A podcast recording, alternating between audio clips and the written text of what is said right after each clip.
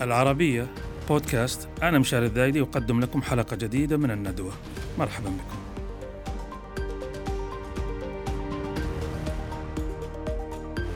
نقاشنا اليوم سيكون عن دلالات أن يناقش البرلمان الألماني قبل فترة قريبة موضوع آه، تمويل جماعة الإخوان المسلمين داخل ألمانيا. طبعا هذه الجماعة لها داخل ألمانيا وجود آه، عريض وقديم ومتعدد و يعني متغلغلين في في في نسيج المجتمع الألماني، البرلمان الألماني قرر أن يناقش هل تمويل هذه الجماعة شرعي أو قانوني ومن أين تحصل على أموالها خاصة بعد أن سيطرت هذه الجماعة أو صندوق تابع لها أو شركة تابعة لها على عقار مهم عقار مهم جدا في آه، ألمانيا. هل هذا مجرد فتح باب النقاش في البرلمان الألماني حول هذا الموضوع يؤسس لتحول جديد تحول سياسي جديد من طرف ألمانيا في التعامل مع هذه آه، آه، الجماعة خاصة أن ألمانيا وغيرها من الدول الأوروبية متهمة من قبل آه، العالم العربي أو خصوم هذه الجماعة في العالم العربي والعالم الإسلامي بأنها تستخدم تستخدمهم أدوات لتنفيذ مصالح سياسية أو أدوات ابتزاز هكذا يقال وهكذا يقرأ المشهد من من آه، من قبل. ألمانيا وغير ألمانيا على فكرة حتى في سويسرا وفي فرنسا وفي بريطانيا لكن نقاشنا اليوم بشكل آه، خاص عن ألمانيا لأنه خطوة استثنائية بصراحة. ونريد أن نفحص أو نقرأ ما هي دلالاتها وما هي مآلاتها. وشركاء هذه الندوة آه، حلقة هذا اليوم من هذه الندوة آه، هنا في الاستوديو من الرياض الأستاذ والباحث السعودي والكاتب السعودي يوسف الديني وهو شديد الصلة بهذه المواضيع وبغيرها. أيضا من فيينا جارة ألمانيا الباحث الأستاذ حسام حسن الباحث في العلوم السياسية في جامعة فيينا فحياكم الله وبياكما في هذا النقاش. أبدأ معك أستاذ يوسف ما هي حتى نضع للمشاهد مقدمة آه، تعريفية ما هي دلالات قرار البرلمان الألماني بمناقشة تمويل جماعة الإخوان؟ أعتقد أنها بداية آه، جديدة بالنسبة لهذا الملف الشائك. لأن المقاربة الأوروبية والمقاربة الغربية لجماعات الإسلام السياسي مختلفة تماما عن المقاربات الأخرى. هذه المقاربة هي مقاربة الهوية وأزمة الاندماج بين المهاجرين أكثر من كونها تركيزا على أفكار الجماعة لأن الجماعة ليست مهددة لها على المستوى السياسي. آه، يمكن لفهم هذه القضية آه، أعتقد أن الحالة بين الألمان وبين جماعات الإسلام السياسي والإخوان تحديدا هي حالة مبكرة آه، نسبيا منذ الخمسينات الميلادية بدأت هذه الحالة مع آه، لجنة الإشراف آه، على المساجد وكانت آه، سعيد رمضان صهر البنا من قام بها ثم زمن مبكر سعيد زمن مبكر. بل أبكر من ذلك يعني كان الحسيني كما تعلم يعني الحاج أمين الحسيني. الحاج أمين الحسيني حاول التواصل مع هتلر وتجنيد شباب من البلقان لدعم الجيش الألماني آنذاك. لاحقا آه، تولى مهدي عاكف آه، لجنة المرشد لاحقا مرشد الجماعة لجنة المساجد. لحظة آه، مهدي عاكف كان مقيم في ألمانيا؟ كان مقيما وكان إماما للمسجد وكانت هذه اللجنة مدعومة من شخصيتين. يوسف ندى الممول لنشاط الجماعة في أوروبا وشخصية إيطالية سورية. هذه الشخصية أيضا كانت مع آه، يوسف ندى تمول المساجد. طبعا وهي جزء من السيطرة على الحقل الديني. آه، هناك منافسون في العالم العربي والإسلامي في الحقل الديني المؤسسات الدينية الأزهر في مصر ولجان الأوقاف لكن هناك فراغ كبير على مستوى العالم الأوروبي. في في الثمانينات ومع الاضطهاد آه، الذي ادعته الجماعة وموجة قبل الاضطهاد أن تريد القول المهدي عاكف مرشد الجماعة السابق كان مكلف من طرف الحكومة الألمانية بفحص بفحص أئمة المساجد أو إجازتهم في صحيح ألمانيا. بالإدارة والإشراف على لجنة المساجد نعم. ولفهم هذه الآلية آه، غالب الدول الأوروبية والدول الديمقراطية تسعى إلى آه، شيء يسمى مبدأ عدم التمييز والمساواة بين الكتل الدينية الفاعلة سنصل لهذا الأمر وكيف نعم. استغل الإخوان إدارة الكنائس وإدارة الثغرة. المساجد على حد سواء في الإعلام لم تنشط إلا فقط يمكن طيب الوجود تريد القول إن الوجود الإخواني في ألمانيا مبكر جدا منذ الخمسينات هل اقت... منذ الخمسينات هل اقتصر على إخوان مصر أم هناك إخوان آخرون من يعني شرائح أخرى؟ آه في البداية كان إخوان مصر من الخمسينات إلى بداية السبعينات ثم في منتصف السبعينات وبداية الثمانينات آه جاء المهاجرون من إخوان سوريا عقب أحداث حما. حمات ولكنهم اختاروا الحدود الألمانية مع بلجيكا نعم. كجزء من تنوع الأنشطة لاحقا حدث شيء مهم وهو حضور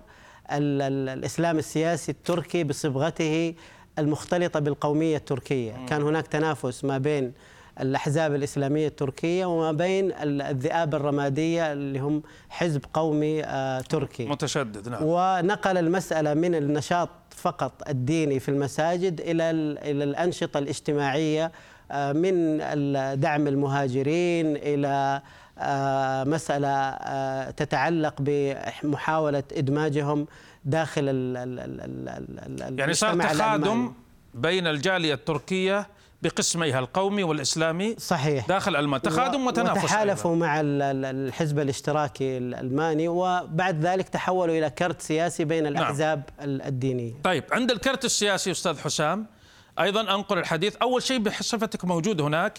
أخبرنا ما هو التطور ربما نكون لم نصف المشهد بدقة. ما الذي حدث في ألمانيا في البرلمان وفي غير البرلمان ولماذا وصل البرلمان إلى أن يناقش هذا الأمر؟ هل هذه سابقة في ألمانيا؟ مناقشة البرلمان في جلسة استماع لمسار آه، مكافحة تمويل الإخوان ده سابق سابقة في ألمانيا فعلا بس مهدت ليها مجموعة من الخطوات.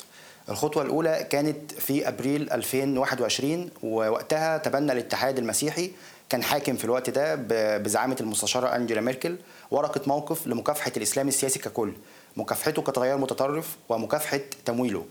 بعدها آه، في يونيو 2021 تبنى وزير الداخلية المنحدر من الاتحاد المسيحي آه، زيهوفر تشكيل لجنة خبراء آه، الإسلام السياسي في وزارة الداخلية، اللجنة دي كان مهمتها المش... تقديم المشورة، تقديم المشورة في كل ما يتعلق بالإسلام السياسي، وكانت خطوة مهمة لأن كان في مشكلة كبيرة في المؤسسات الألمانية لمعرفة كيف تتحرك الإسلام السياسي ومنظماته، وكيف تجني التمويل، وكيف تتعامل مع السلطات مع السلطات الألمانية من خلف الستار، خلف الستار بمعنى إن معظم المؤسسات التي تعمل في ألمانيا في الاخوان المؤسسات الإخوانية التي تعمل في ألمانيا لا تقول أنها إخوانية ولكن تقول أنها ليس لها أي علاقة بالإخوان وأنها تمثل المسلمين والشتات ومجموعة الشتات ومجموعة المسلمين الألمان. وبالتالي تحاول أن تقترب من المؤسسات آه، العامة وتتعاون معها وتحصل منها على تمويل. فكان تشكيل لجنة خبراء الاسلام السياسي خطوة مهمة جدا. والخطوة ديت استمرت عام كامل اللجنة استمرت في العمل آه، عام كامل حتى وقف عملها من أسابيع قليلة. بعدها في ديسمبر 2021 تفجرت قضية أوروبا تراست وشراء العقار الشهير في حي فيدنج ب 4 مليون يورو. وقتها آه، كان بمثابة زلزال لأن العقار تحول بعد ذلك إلى مقر لمنظمات إخوانية شهيرة وبدأ الحديث عن تكوين بؤرة إرهابية في قلب العاصمة الألمانية. المسار ده آه، خد دفعة كبيرة بانتخاب آه، فريدريش ميريتس زعيم للاتحاد المسيحي. فريدريش ميريتس انتخب زعيم الاتحاد المسيحي في يناير 2022 وهو معروف بأنه مناوئ للإسلام السياسي بصفة عامة وكان متوقع أن يبدأ الرجل مسار مكافحة قوي ضد الإسلام السياسي عن طريق الضغط على الحكومة في البرلمان وهو ما بدأ في الفعل بالفعل في مارس. في مارس الماضي آه، قدم الاتحاد المسيحي أول مشروع قرار ضد الإسلام السياسي وكان آه، مشروع القرار يتناول مسألة التمويل وكيفية مواجهة مسألة التمويل وتكفيف وتكفيف منابع التمويل آه، هذه المنظمات. هذا المشروع هو ما قاد إلى جلسة الاستماع التي جرت يوم الاثنين الماضي. هذه الجلسة وبالتحديد في 19 سبتمبر هذه الجلسة كانت مهمة للغاية لأنها كانت في إطار مناقشة مشروع مشروع القرار الذي قدمه الاتحاد المسيحي وحضرها تسع خبراء مهمين في الإسلام السياسي وحضرها ممثل لهيئة حماية الدستور وهي الاستخبارات الداخلية في ألمانيا التي تتولى مراقبة هذا النوع من التنظيمات. فكانت خطوة مهمة جدا وخطوة ترسخ مسار مكافحة الإسلام السياسي في ألمانيا والإخوان على وجه الخصوص. وهذه الخطوة سيكون لها ما بعدها لأن هناك كثيرا من آه، المعلومات عن خطوات أخرى آه، في الطريق لمكافحة التمويل ومكافحة الإسلام السياسي كتيار متطرف ككل. نعم. آه، حضرتك أشرت إلى إنه تم إيقاف أو إنهاء عمل لجنة الخبراء التي اعتمدت من طرف الداخلية الألمانية والبعض قد يقرأ في هذه الخطوة انها خطوة إلى الوراء من طرف الحكومة الألمانية أنها غير جادة في هذا الأمر. والبعض ممكن يفسرها بشكل آخر. ما هي دلالات هذا القرار؟ إيقاف عمل اللجنة. هل هو يعني نكوص وتراجع من طرف الحكومة الألمانية؟ أم هي خطوة فنية لا أكثر ولا أقل؟ آه هذا يفسر بعاملين العامل الأول آه هناك تداخل في عمل المؤسسات في أوروبا وفي ألمانيا تحديدا. آه إذا عدنا للوراء كانت أزمة المهاجرين هي تؤرق آه فقط الاستخبارات. يعني في السابق آه، ما قبل 11 سبتمبر كانت هناك لجنة لمراقبة المهاجرين. حين حدثت آه، أحداث الحادي عشر من سبتمبر أخذ الانتباه إلى الجماعات الجهادية السلفية وهي أيضا آه، لها نصيب في في ألمانيا. رغم أن عدد المسلمين في ألمانيا يعني لا يتجاوز 3% هناك أكثر من 45 آه، من المسيحيين 40 آه، من اللادينيين وثلاثة من المسلمين ثم الأديان الأخرى. ولكن بعد 11 سبتمبر وكالعادة آه، تم نقل هذا الاهتمام من الاستخبارات إلى المؤسسات الأخرى. الأحزاب السياسية عادة في ألمانيا وفي أوروبا اليمينية منها تحاول والمسيحية تحاول أن تجد في مسألة الاندماج والإسلاموفوبيا والخوف من هؤلاء الذين يحتكرون تمثيل المسلمين آه، امرا مقلقا بالنسبة لهم بينما الأحزاب الاشتراكية حينما تصعد هي تحاول ان تحاول أن تقمع اليمين فتتحالف مع الإسلاميين. هذا الفراغ آه، تم استغلاله على المستوى الإعلامي أيضا لأن جزء من توزيع الحصص العادلة في البرامج الدينية هو جلب الصوت الإسلامي وغالبا لا يمكن أن أن أن أن يسد هذا الفراغ إلا من خلال التنظيمات والحركيات. يعني تريد القول إنه جماعة الإخوان ومن يشبهها احتكرت. لعبوا على هذه المنطقة صحيح. ووجود إسلامي بالنهايه لازم الحكومات الأوروبية تتعامل معه فنحن نمثل هؤلاء حتى لا يقعوا في حضن الجماعات المتطرفة وأيضا وأيضا الحراك السياسي الألماني آه، كان يعني آه، يذهب آه، صعودا ونزولا في التعامل مع هذه الجماعات. لاحقا مثلا في الربيع العربي كان هناك نوع من الاقتراب خصوصا مع إيمان بعض الساسه الألمان بأن نموذج يعني أردوغان مثلا كان نموذجا معتدلا. حينما فشل الربيع العربي وسقط الإخوان في مصر وحدثت حادثة عرضية أن هناك مثلا تقريبا 300 مسجد صلى صلاة الغائب على آه، محمد مرسي.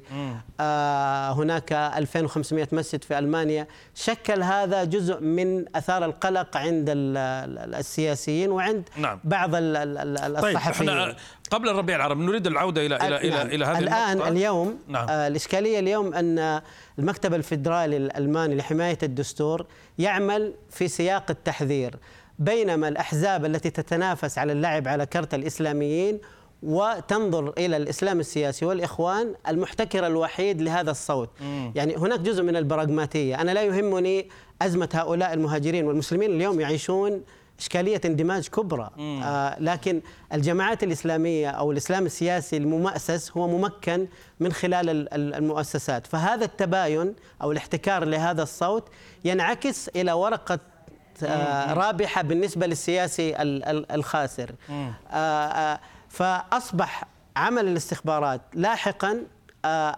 بعض المراكز الأبحاث وبعض المجلات يعني هناك مثلا رأوا أن هناك امتدادا لهذه التنظيمات نعم. ليست في ألمانيا وإنما في أوروبا يعني دعنا في ألمانيا لأنقل الحديث للأستاذ حسام.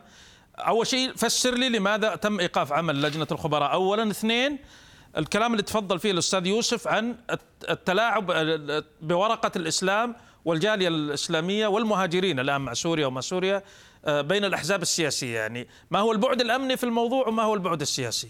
اولا نبدأ موضوع لجنة الخبراء إيقاف عملها. فيما يتعلق بلجنة الخبراء الإسلامي السياسي. آه، دعني أبدأ بحقيقة أن الاتحاد المسيحي وضع آه، قضية الإسلام السياسي على قمة الأجندة السياسية والأجندة البرلمانية في ألمانيا في الوقت الحالي. فعلى سبيل المثال هناك ثلاث مشاريع قوانين ثلاث مشاريع قرارات. وثمان طلبات إحاطة. وأربع مذكرات حكومية أرسلت في هذا الملف في خلال الستة أشهر الأخيرة فقط. فهذا معناه أن الإسلام السياسي بات على قمة آه، هرم.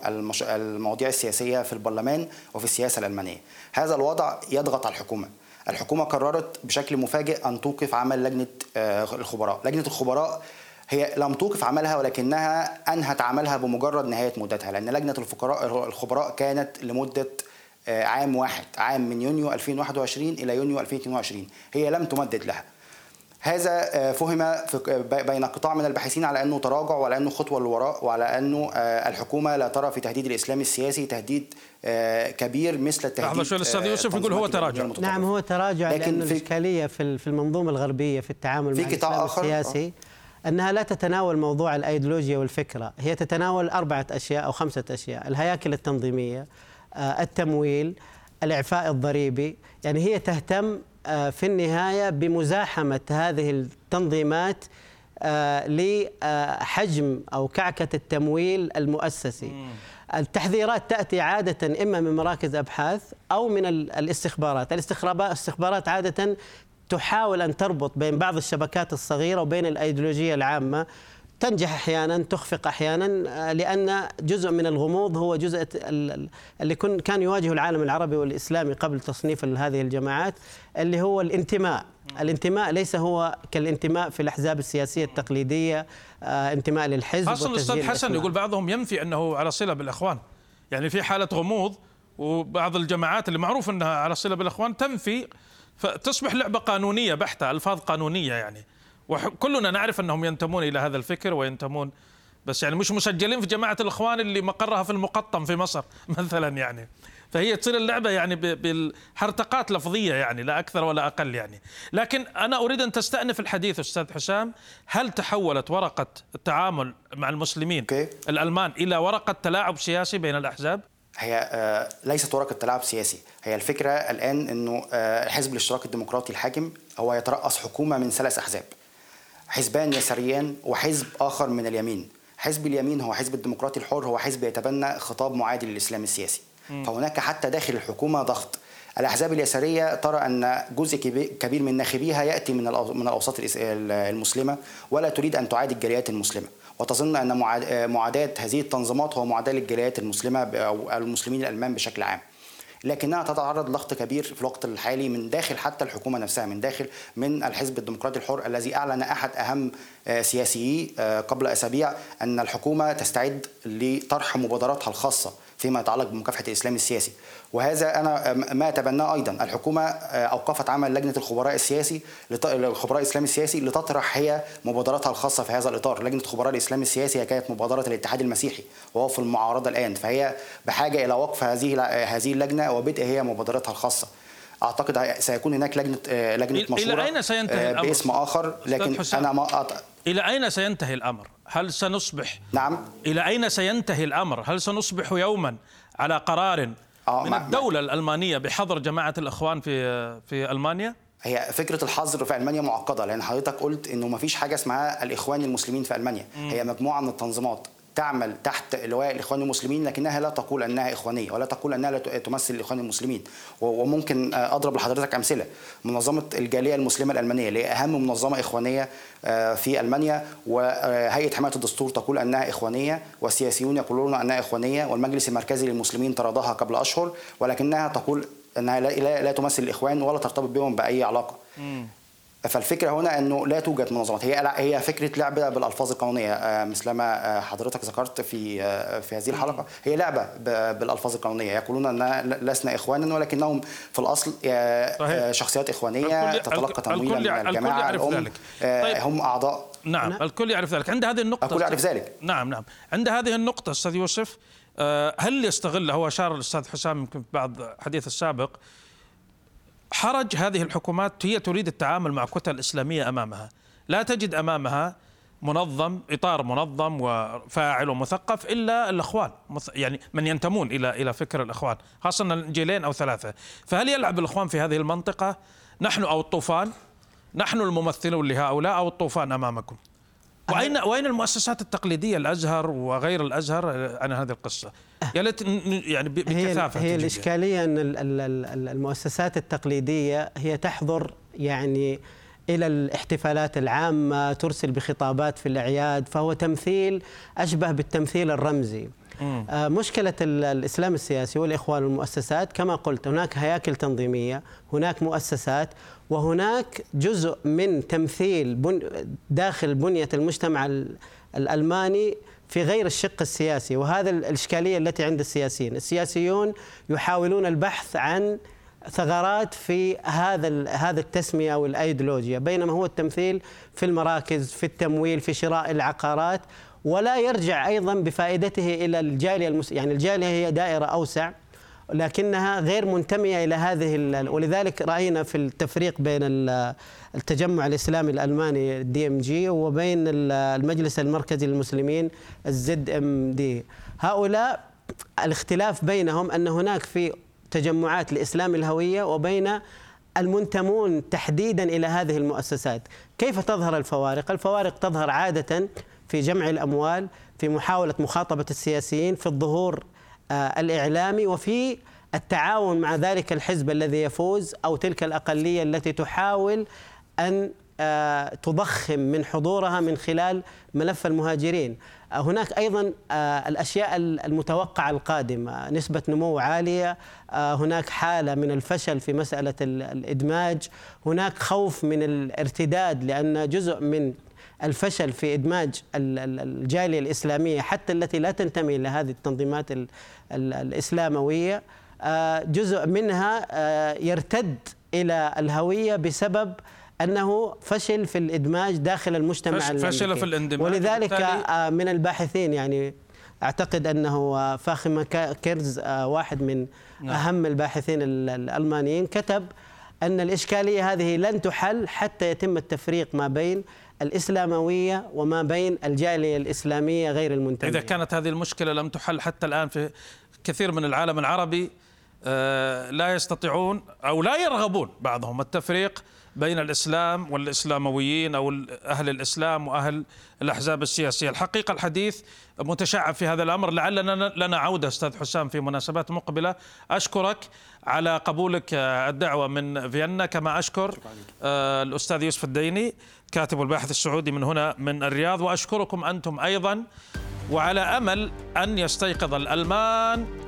من غفوة الأخوان. إلى اللقاء.